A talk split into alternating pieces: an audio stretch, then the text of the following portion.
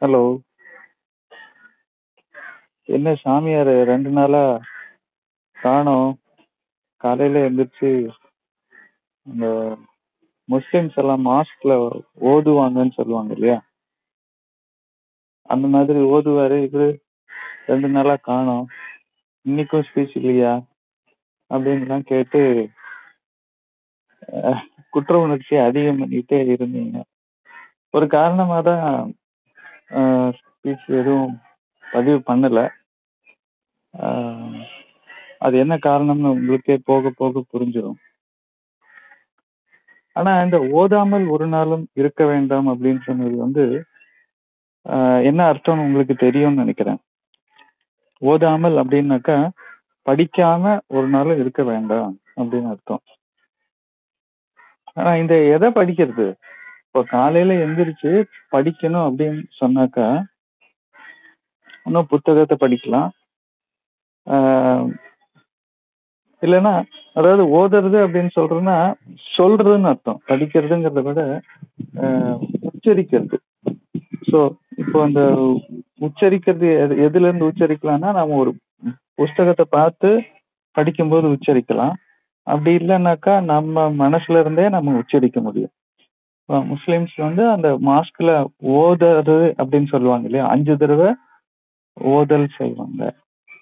அதுக்கு என்ன காரணம்? அதெல்லாம் உங்களுக்கு தெரியும்னு நினைக்கிறேன். பட் நான் இப்போ சின்னதா ஒரு பதிவு கொடுக்கணுங்கிறதுக்காக தான் பேசுறேன். ரெண்டே ரெண்டு விஷயத்துக்காக. அது உங்களுக்கு தலைப்பிலேயே வந்திருக்கும். ஒன்று பேன் இன்னொன்று வாழைப்பழம். ஆனா அதை சொல்லணும்னு நினைச்சு இப்ப வேற என்னமோ பேசிட்டு இருக்கேன். ஆனா அதுக்கும் சம்மந்தம் இருக்குன்னு நினைக்கிறேன். அப்ப அந்த ஓதுறது அப்படிங்கிறது வந்து ரொம்ப ஒரு முக்கியமான விஷயம். மனசுல இருக்கிறத நாம சொல்லும்போது அது அந்த பிரம்ம முகூர்த்த டைம்ல செய்வாங்க பார்த்தீங்களா அப்போ உங்களுக்கு பாசிட்டிவ் எனர்ஜி உங்களுக்கு காற்றுல இருந்து கிடைக்கும். காலையில செய்யும் போது காலையில எந்திரிக்கணும் அதுக்கு ஃபர்ஸ்ட் மூணு மணில இருந்து அஞ்சு மணிக்குள்ள. எந்திரிக்கிற டைம் எதுன்னு கேட்டிங்கன்னா நாலு மணின்னு வச்சுக்கோங்களேன். நம்ம எல்லாரும் நாலு மணிக்கு எந்திரிக்கிற ஆளா இருந்தோம்னா இதெல்லாம் செய்யலாம். ஏழு மணிக்கு எட்டு மணிக்கு எந்திரிக்கிற ஆளா இருந்தா இது செய்யறது ஒண்ணுதான் செய்யாம இருக்கிறது ஒண்ணுதான். ஸோ இது ஒரு பக்கம் இருக்கட்டும். இந்த தேன் வாழைப்பழம் சாரி தேன் வாழைப்பழம் சொல்லுவாங்கல்ல? தேன் வாழைன்னா கேள்விப்பட்டிருக்கீங்களா? ரொம்ப இனிப்பா இருக்கும். நம்ம நாட்டு பழம் மாதிரி திருநெல்வேலி சைடுல எல்லாம் கிடைக்கும். இங்கேயும் கிடைக்குது. அதெல்லாம் நம்ம மெத்தட் நீங்க இப்போ எக்ஸ்பர்ட் ஆயிட்டீங்க. எப்படி வாழைப்பழம் சாப்பிடணும்னு கத்துக்கிட்டு எல்லாம் ஜாலியா என்ஜாய் பண்ணிட்டு இருக்கீங்க. அது வாழைப்பழத்துக்கு மட்டும் இல்ல எல்லா பொருளுக்குமே மசிச்சு சாப்பிடுறது வந்து எப்படி சுவை நமக்கு நல்லது செய்யும் அப்படிங்கிறது தான் கேள்வி கேட்டிருந்தேன். ம்? அப்போ எல்லாமே கரெக்டா சொன்னீங்க. நம்ம கவனத்தை கொண்டு வருது பிரசன்ட்ல கொண்டு வருது நாம அந்த அஞ்சு விரலும் சேருது நம்மளுடைய பஞ்சபூத சக்திகள் அதுல சேருது. வெப்பம் உடம்பினுடைய வெப்பமும் அது வாழைப்பழத்துல இருக்கக்கூடிய வெப்பமும் சேருது. நம்மள வந்து முழுசா அனுபவிக்கிறதுக்கு எல்லாமே ஓகே. ஒரே ஒரு பாயிண்ட் மட்டும்தான் எல்லாருக்கும் மிஸ் ஆகுது. என்னன்னா அந்த வார்த்தை மட்டும் யாரும் இன்னும் பயன்படுத்தல. அது எனக்காக வச்சிருக்கீங்க போல் இருக்கு. இந்த மிச்ச மீதி எல்லாம் வச்சுட்டு போவீங்கல்ல? அந்த மாதிரி. அது உங்களுக்குன்னு ஒரு விஷயம் வைக்கணும்ல சார் அந்த மாதிரி விஷயம் என்னன்னா அந்த வார்த்தை என்னன்னா பரப்பளவு. பரப்பளவு அப்படின்னா சர்ஃபேஸ் ஏரியா சர்ஃபேஸ் ஏரியா அப்படின்னா என்ன அர்த்தம்? அப்படின்னாக்கா நீங்க அதே வாழைப்பழத்தை கையில மசிக்காம நீங்க அதனுடைய பரப்பளவு எவ்வளோன்னு அளந்து பார்த்தீங்கன்னு வச்சுக்கோங்க. அது ஒரு ஸ்கொயர் சென்டிமீட்டர் வரும். ஆனா நல்லா கையில மசிச்சிட்டீங்கன்னாக்கா அதனுடைய பரப்பளவு இப்போ அதிகமாக இருக்கும் இப்போ அது அதிகமா இருக்கிறதுனால பிளஸ் அது குழஞ்சு இருக்கிறதுனாலயும் இந்த பரப்பளவு அதிகமா இருக்கும்போது என்ன ஆகும்னா அந்த வாழைப்பழத்துக்கு உள்ள இருக்கக்கூடிய சுவை ஊட்டக்கூடிய அந்த பொருட்கள் இருக்குல்ல அந்த சாலிட் மேட்டர் போக சாலிடா இருக்கும்போது நீங்க வாயில கடிச்சு சாப்பிடும்போது வாழைப்பழத்துக்கு உள்ள இருக்கக்கூடிய அந்த போர்ஷன்ஸ் வந்து நாம நிறைய தடவை மெல்லாம விழுங்கிடுவோம் ஆனா கையில நல்லா மசிக்கும் போது என்ன ஆகும்?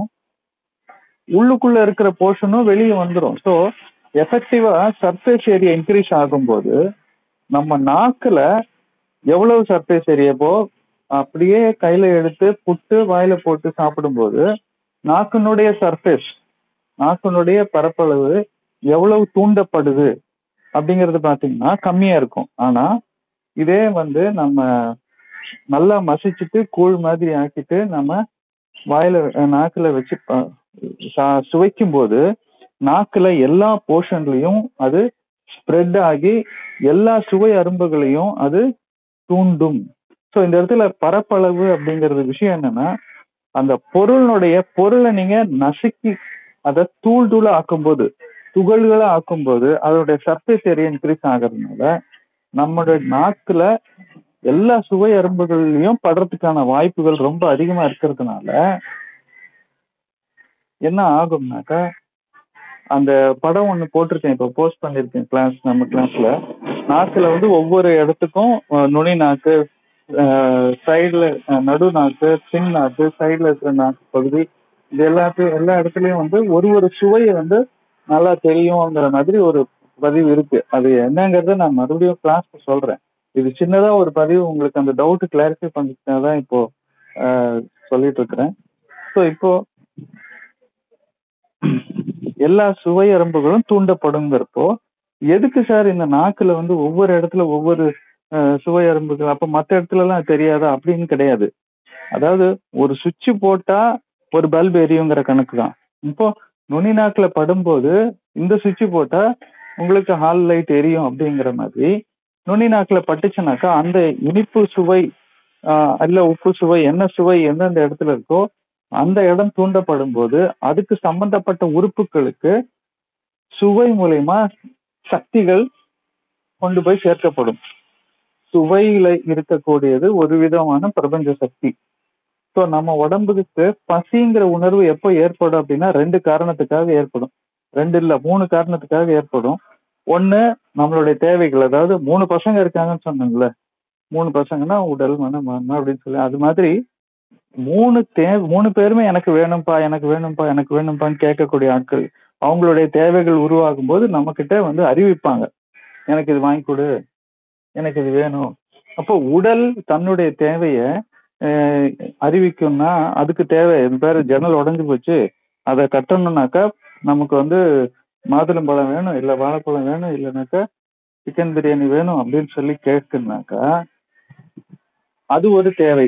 ஸோ நம்மளுடைய கட்டுமான பொருள் தேவைக்காக பசி ஏற்படும். அப்படி இல்லையா? சக்தி வேணும்னா அதாவது கரண்ட் ரொம்ப கம்மியா இருக்கு வோல்டேஜ் கம்மியா இருக்கு அந்த வோல்டேஜ் கம்மியா இருந்துச்சுனாக்கா எந்த செல்லும் ஒழுங்கா வேலை செய்யாது அப்படின்னு சொல்லி அறிவிக்கும். தட் இஸ் கண்ணுக்கு தெரியாதது. கரண்ட் கண்ணுக்கு தெரியாது ஆனா இருக்குல்ல. அது மாதிரி நம்ம உடம்புக்குள்ள சக்தியினுடைய ஓட்டம் கம்மியா இருக்கு இல்ல சக்தியினுடைய லெவல் கம்மியா இருக்குன்னா அந்த சக்தி தேவை அப்படின்னா அப்பவும் பசி ஏற்படும். சோ பசி எதுக்காக ஏற்படுத்தும்னா ரெண்டு காரணம். ஒண்ணு சக்தி வேணும். இல்லைன்னாக்கா கட்டுமான பொருள் வேணும். மூணாவது காரணம் என்ன கேட்டீங்கன்னாக்கா ஒரு திருப்தி. அது ஆன்மானுடைய தேடல் அது. அதை பத்தி அப்புறம் பேசுவோம். ஆனா அடிப்படையில ரெண்டு காரணம் மட்டும் வச்சுக்கோங்களேன். சக்தி தேவை இல்லைன்னா நமக்கு அந்த கட்டுமான பொருள் தேவை. இது ரெண்டுத்துலயும் பசி ஏற்படும். இப்போ கட்டுமான பொருள்ங்கிறது பில்டிங் பிளாக்ஸ் அது ஈஸியா புரிஞ்சுக்கலாம். ஆனா நமக்கு இப்போ சுவை மூலயமா தான் சக்தி கிடைக்கும். ஒரு உணவுல இருக்கக்கூடிய ஒரு மாம்பழத்துல இருக்கக்கூடிய இனிப்பு சுவை நம்ம உடம்புல கம்மியா இருக்கு அப்படின்னா மாம்பழத்து மேல ஒரு ஈர்ப்பு ஏற்படும். வேற ஒரு பாவக்காய் மேல ஈர்ப்பு ஏற்படுது. சில பேருக்கு கசப்பு சுவை தேவை. அந்த சுவை உடம்புல ரத்தத்துல கம்மியா இருக்குன்னா அந்த பொருள் மேல ஈர்ப்பு ஏற்படும். இப்போ அது மாதிரி ஒவ்வொரு உப்பு சுவை தேவை. சில பேருக்கு காரம். எனக்கு காரமா வந்து சில்லி பரோட்டா சாப்பிடணும் அப்படின்னு சொன்னாக்கா கார சுவை உடம்புல கம்மியா இருக்கு. அது தேவை. அப்படிங்கிறப்போ கார சுவை மேல ஒரு ஈர்ப்பு ஏற்படும். அந்த வோல்டேஜ் வேணும். அந்த கரண்ட் வேணும் உடம்புல அப்படின்னு. ஸோ அது மேல ஈர்ப்பு ஏற்படும்போது அந்த உணவை நாம் தேர்ந்தெடுத்து சாப்பிட்றோம். அப்படி சாப்பிடும்போது என்ன ப்ராப்ளம் ஆகும்னா நமக்கு ரொம்ப பிடிச்ச விஷயமாச்சா ரொம்ப விரும்பி அந்த விஷயத்த நாம வேகமா சாப்பிட்றதுக்கு வாய்ப்பு இருக்கு. அப்போ அந்த சக்தியை கொடுத்துரும் நாக்கு மூலயமா. ஆனா அந்த பொருளை முழுங்கிடுறோம்னு தட் இஸ் அந்த உணவு பொருள்ல இருக்கக்கூடிய சக்திய உணவுல இருந்து முழுசா பிரிக்கிற வரைக்கும் நம்ம அதை சுவைச்சுக்கிட்டே இருக்கணுங்கிறது தான் விஷயம். இது ஏற்கனவே சொல்லியிருக்கேன். உணவுல இருக்கக்கூடிய சக்திய முழுமையா அந்த உணவுல இருந்து பிரிக்கிற வரைக்கும் வாயில நாம சுவைச்சுக்கிட்டே இருக்கணும். Taste the food till there is no more to taste in the food அந்த விஷயம் நடக்கணும்னாக்கா முழுசா அது வந்து துகள் துகளா ஆகணும். தட் இஸ் அந்த உணவு கூழ் மாதிரி ஆக்கப்படும். தட் இஸ் கையால மசிக்கப்படணும். நல்ல பொடியா மசிக்கப்படணும். அப்பதான் அதுக்கு உள்ள இருக்கக்கூடிய சுவை எல்லாமே எக்ஸ்போஸ் ஆகும். சர்ஃபேஸ் ஏரியா அதிகமாகும்.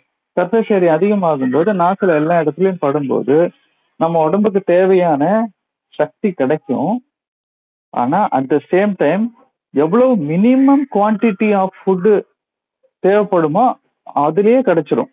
தட் இஸ் இப்ப நம்ம வந்து முழுசு முழுசா முழுங்கணும்னு வச்சுக்கோங்களேன். அந்த சக்தி கிடைக்காது. சக்தி ஏன் கிடைக்காதுன்னா பரப்பளவு கம்மியா தான் டச் ஆயிருக்கும். அப்போ என்ன ஆகும்? உடம்புக்கு இது பத்தல அப்படின்னு சொல்லி இன்னொன்னு சாப்பிட சொல்லும். அப்போ இங்க அதிகமா ஜீரணம் பண்ண வேண்டிய வேலை இருக்கு. அதிகமான பொருள் தேவைப்படும். பொருள் தேவை பொருள் தேவை அப்படின்ட்டு இருந்துட்டே இருக்கும். நாம அதிகமா சாப்பிட்டே இருப்போம். ஆனா அவ்வளவு சாப்பிட வேண்டிய அவசியம் கிடையாது. ஏன்னா அதிகமா சாப்பிட்டீங்கன்னு வச்சுக்கோங்க. அதிகமா ஜீரணம் பண்ண வேண்டிய சூழ்நிலை உருவாகுது. ஸோ இங்க எதுனாக்கா இருக்கிறதுலயே கம்மியான செலவு பண்ணி அதிகமான ஒரு பெனிஃபிட்டை கொண்டு வர்றதுக்கான வழிதான் இது. தட் இஸ் இருக்கிறதுலே கம்மியான ஃபுட்டு குவான்டிட்டி எடுத்துக்கிட்டு மேக்சிமம் எனர்ஜி அதுல இருந்து எடுக்கக்கூடிய மெத்தடுக்கு தான் இந்த மஸ்டி சாப்பிட்றதுங்கிற டெக்னிக் புரிஞ்சுதுங்களா? நான் சொல்றது. கம்மியான குவான்டிட்டிலேயே நமக்கு தேவையான குறைபாடு சரியாயிடும். சக்தியும் கிடைச்சிரும். அதே சமயம் ஜீரண சக்தி விரயமாகாது. வேற நாம சரியா மசிக்காம சாப்பிட்டோம்னா போதுமான அளவு சக்தி கிடைக்கணுங்கிறதுக்காக அதிகமான உணவு ஏற்படு சாப்பிட வேண்டி இருக்கும் அதை ஜீரணம் பண்றதுக்கும் நம்ம சக்தி நம்மளுடைய உட- உடம்புக்குள்ள இருக்கிற டைஜஸ்டிவ் ஃபோர்ஸ் இருக்குல்ல? அதை செலவு பண்ண வேண்டியிருக்கும் ஸோ நமக்கு செலவு அதிகமாக இருக்கும். ஸோ நம்மளோட செலவையும் கம்மி பண்ணணும். அதே சமயம் வரவு அதிகம் பண்ணணும் இல்லையா? வரவு எப்போதும் அதிகமாக இருக்கணும்ல? செலவு விட. கரெக்ட் தானே? வரவு எத்தனை செலவு பத்தனைன்னு இருக்கக்கூடாது அந்த பாட்டு கூட நம்ம லாஸ்ட் டைம் போட்டோம் கிளாஸில் அந்த ஐ கிளாஸா அனாட்டமி ஃபிசியாலஜி கிளாஸா இதுலயே போட்டேன். நல்ல படம். பாமா விஜயம் சொல்லிட்டு வரவு எத்தனை செலவு பத்தனைன்னு சொல்லிட்டு ஒரு பாட்டு இருக்கும். கிளாஸ்ல போட்டு நல்லா இருந்துச்சு அந்த கிளாஸ் எனக்கு ரொம்ப பிடிச்சிருந்தது. ஸோ நம்ம வரவு செலவு பக்கம் பார்த்தீங்கன்னா நம்ம நமக்கு எவ்வளவு சக்தி கிடைக்குதோ அதான் வருது இந்த சக்தி கிடைக்கிறதுக்கு நம்ம உடம்பு எவ்வளவு சக்தி செலவு பண்ணுது? அந்த உணவை ஜீரணம் பண்றதுக்கு. புரிஞ்சுதுங்களா? இதுதாங்க அந்த வாழைப்பழ கதை. அதாவது எப்படி அது நமக்கு பயன்பாடு கொடுக்குது அப்படின்னாக்கா இந்த பேலன்ஸ் அதுக்கு நம்ம அது யூஸ் பண்ணுற மெத்தட் வந்து பரப்பளவை இன்க்ரீஸ் பண்ணிக்கணும். சரிங்களா? அடுத்தது பேன் பேன் சம்மந்தமாக சின்னதாக சொல்லிடுறேன். அது கொஞ்சம் பெரிய டாபிக்கு இன்ஃபெக்ஷன் தியரி அதாவது கிருமி தத்துவம் அடிப்படையில் இந்த பெயின் வந்து நம்ம தலையில் பார்த்திங்கன்னா அழுக்கு சேருது பார்த்திங்களா? டேண்ட்ரஃப்னு சொல்லுவாங்க. தலையில் அழுக்கு அதிகமாக சேர சேர ஒரு உயிரினத்தினுடைய கழிவு வந்து இன்னொரு உயிரினத்தினுடைய உணவுன்னு சொல்லியிருக்கேன். அப்போ இந்த பேனுக்கான உணவு எதுன்னு கேட்டால் நம்ம தலையில் இருக்கிற அந்த இறந்து போன செல்கள் கழிவுகள் தான். அப்போ அது ஏன் கழிவு உருவாகுதுங்கிறது வேறு டாபிக்கு ஆனால் பேன் ஏன் வருது அப்படின்னா இதே காரணம்தான் இப்போது மூடி வச்ச அரிசி டப்பாவில் வண்டு உருவாகிறதுக்கான காரணம் என்ன? அப்புறம் வந்து இப்போது கீழே விழுந்த குலாப் ஜாமுனை சாப்பிட்றதுக்கு எறும்புகள் வர்றதுக்கு காரணம் என்ன? அப்புறம் வந்து புக்ஸு பழைய புக்ஸ் இருக்குது பழைய துணிமணிகள் பயன்படுத்தாதது அப்படியே ரொம்ப நாள் வச்சுருந்தா அதுக்குள்ளே சில்வர் ஃபிஷ் வரும். சில்வர் ஃபிஷ்னு சின்ன சின்ன ஒயிட் கலர் பூச்சிகள். அது வர்றதுக்கான காரணம் என்ன? அப்புறம் அந்த வுட் இருக்குல்ல வுட்டில் வந்து அந்த டெர்மைட்ஸ்னு சொல்லுவாங்க. அந்த டெர்மைட்ஸ் வர்றதுக்கான காரணம் என்ன? மாம்பழத்துக்குள்ள புழுக்கள் உள்ளேயே உ- உருவாகும். அதுக்கான காரணம் என்ன? அப்புறம் இப்போ ரோட்டில் பெருசாலி இறந்து போயிருக்கு. அந்த இறந்து போன பெருசாலியை சாப்பிட்றதுக்கு புழுக்கள் உருவாகும். அதுக்கு காரணம் என்ன? மனுஷனுடைய மலக்குடலில் வரக்கூடிய க- புழுக்களுக்கான காரணம் என்ன? இது எல்லாமே ஒரே காரணம்தான். இது கிருமி தத்துவம். அப்போது ஒரு ஜீவராசியினுடைய கழிவுகள் இன்னொரு ஜீவராசிக்கான உணவாக அமையிறது தான் இந்த இயற்கையினுடைய அமைப்பு. அப்போ நம்ம தலையில் நம்ம சப்போஸ் பெயின் வந்து பக்கத்தில் இருக்கவங்க கிட்டேருந்து நம்ம தலைக்கு ஏறணும்னு அவசியம் கிடையாது. ஆனால் பக்கத்தில் இருக்கிறவங்க தலையில் பெயின் இருக்குது நம்ம தலையில் அழுக்கு இருக்குது அப்படின்னு அந்த பெயினுக்கு தெரிஞ்சதுனாக்கா பக்கத்தில் பக்கத்தில் படுத்துட்டு இருந்தாலோ இல்லை ஒரே பில்லோ பயன்படுத்தினாலோ இல்லை ஸ்கூலில் நம்ம பசங்களோட விளையாடுறது அந்த க்ளோஸ் கான்டாக்டில் இருந்தாலோ கண்டிப்பாக அந்த பெயினுக்கு அந்த இந்த இடத்துலையும் சாப்பாடு இருக்குன்னு சொல்லி வந்துடும் ஆனால் பக்கத்தில் இருக்கிறவங்க தலையில் பெயின் இருக்கணும்னு அவசியம் கிடையாது. நம்ம தனியாக இருந்தாலே நம்ம தலையில் வந்து பெயின் வருது அப்படின்னா நம்ம தலையில் அழுக்கு நிறையா சேருது அப்படின்னு அர்த்தம். அப்போ இதுக்கு என்ன பண்ணுறது அப்படின்னு சொன்னால் தலையை சுத்தமாக வச்சு ரெண்டு விஷயம் செய்யணும். ஒன்று தலையில் அழுக்கு சேர்ற வேலைகள் என்னவோ அந்த தப்பை நம்ம நிவர்த்தி பண்ணணும். ரெண்டாவது அப்படியே அழுக்கு சேர்ந்துக்கிட்டு இருந்தாலும் அந்த அழுக்கை க்ளீன் பண்ணிக்கிட்டே இருக்கணும். பேனே வேண்டாம் அப்படின்னாக்கா. இப்போ இந்த பேன் உங்களுக்கு நல்லது பண்ணுதா கெட்டது பண்ணுதா? நம்ம தலையில் அழுக்கு வந்துருச்சு. அந்த அழுக்கை சாப்பிட்றதுக்கு பேன் வந்திருக்கு. அப்போ அந்த நம்ம அழுக்க சாப்பிட்ற பேன் வந்தது வந்து சுத்தம் பண்ணுற ஆள் ஹவுஸ் கீப்பிங் ஆளுங்கிறப்போ நமக்கு நல்லது தானே பண்ணுது? நல்லது பண்ணுற பேனை நாம் வந்து பேன் கொல்லி மருந்தை வச்சோ இல்லைனாக்கா அந்த மெடிமிக்ஸ் அந்த இது இதெல்லாம் இருக்கு இல்லையா? கெமிக்கல்ஸ். அதை வச்சு கொலை பண்ணுறது வந்து ரொம்ப பெரிய தப்பு. நீங்கள் கையில் சொடுக்கு சொடுக்குன்னு பண்ணுவாங்க பாருங்கள் அதாவது சில பேருக்கு அது வந்து ஒரு இட்சிங் ஆஃப் தி ஃபிங்கர்ஸ் அதை தலையிலேருந்து அந்த பேனை எடுத்து அதை சும்மா விட மாட்டான் அந்த கட்டை விரல் நகத்தை வச்சு தொடுக்குன்னு அதை அந்த ஒரு நசுக்கி அதை அதை காலி பண்ணும். அது திம்சம் பண்ணுற வரைக்கும் நமக்கு வந்து ஒரு திருப்தி இருக்காது.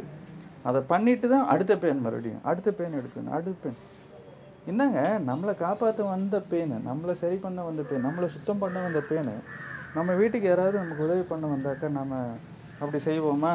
அப்படி செய்ய மாட்டோம்ல.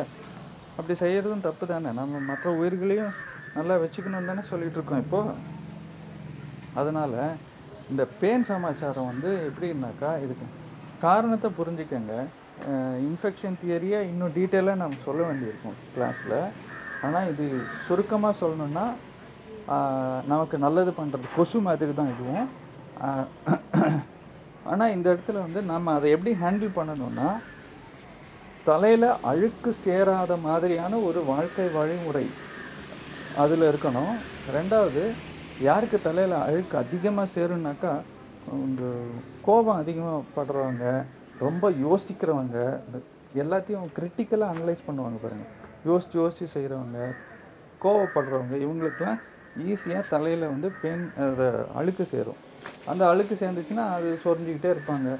அது நீ சொரியாத நான் சாப்பிட்றேன்னு சொல்லி அந்த பெயின் வந்து சாப்பிடுது. அப்போ தலையில் அழுக்கு சேர்ற வேலையை செய்யக்கூடாது.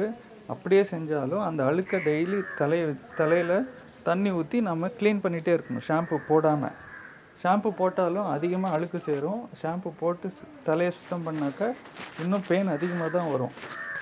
அந்த அந்த ஷாம்புவே வந்து நம்மளை இன்னொரு பெரிய சைக்கிள்குள்ளே மாட்ட வச்சிரும் அது. அது ஒன்று அதை தலையை ரெகுலராக வாஷ் பண்ணி க்ளீனாக வச்சுக்கணும். அதுதான் ஈஸியான ட்ரீட்மெண்ட்டு அதை விட ஈஸியான ட்ரீட்மெண்ட்டு சேர விடாமல் வச்சுக்கிறது. அது கொஞ்சம் ஈஸி இல்லைனாலும் ஆனால் அதுதான் செஞ்சு ஆகணும் எப்படியும். பட் கண்டிப்பாக அந்த பேன் கொல்லி மருந்து பயன்படுத்த வேண்டாம். அதே மாதிரி பேனை கையில் எடுத்தாலும் அதை சாகடிக்க வேண்டாம். எடுத்துட்டால் என்ன சார் பண்ணுறது நீங்கள் கொண்டு போய் கீழே தரையில் விட்டுருங்க. தரையில் தலையிலேருந்து எடுத்து தரையில் விட்டுருங்க. ஸோ இப்போதைக்கு வாழைப்பழத்தையும் பேனையும் சேர்த்து பேன் வாழைப்பழத்தை பற்றி பேசிட்டோம். இதோடு இன்றைக்கி போதும்.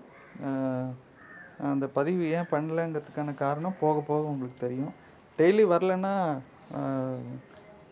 வரல அவ்வளோதான் அது சொல்ல முடியாது. ஏன் வரல ஏன் வருதுன்ட்டு திடீர்னு தோணுச்சுன்னா வந்துடும் அது மாதிரி ஏதாவது ஒரு டாபிக் இருந்தால் கண்டிப்பாக நான் சொல்கிறேன் மற்றபடி ஒரு சில விஷயங்கள் நான் மறந்துட்டேன்னு நினச்சிட்ருக்காதீங்க உங்களுக்கான டெஸ்ட்டு நான் மறக்கலை.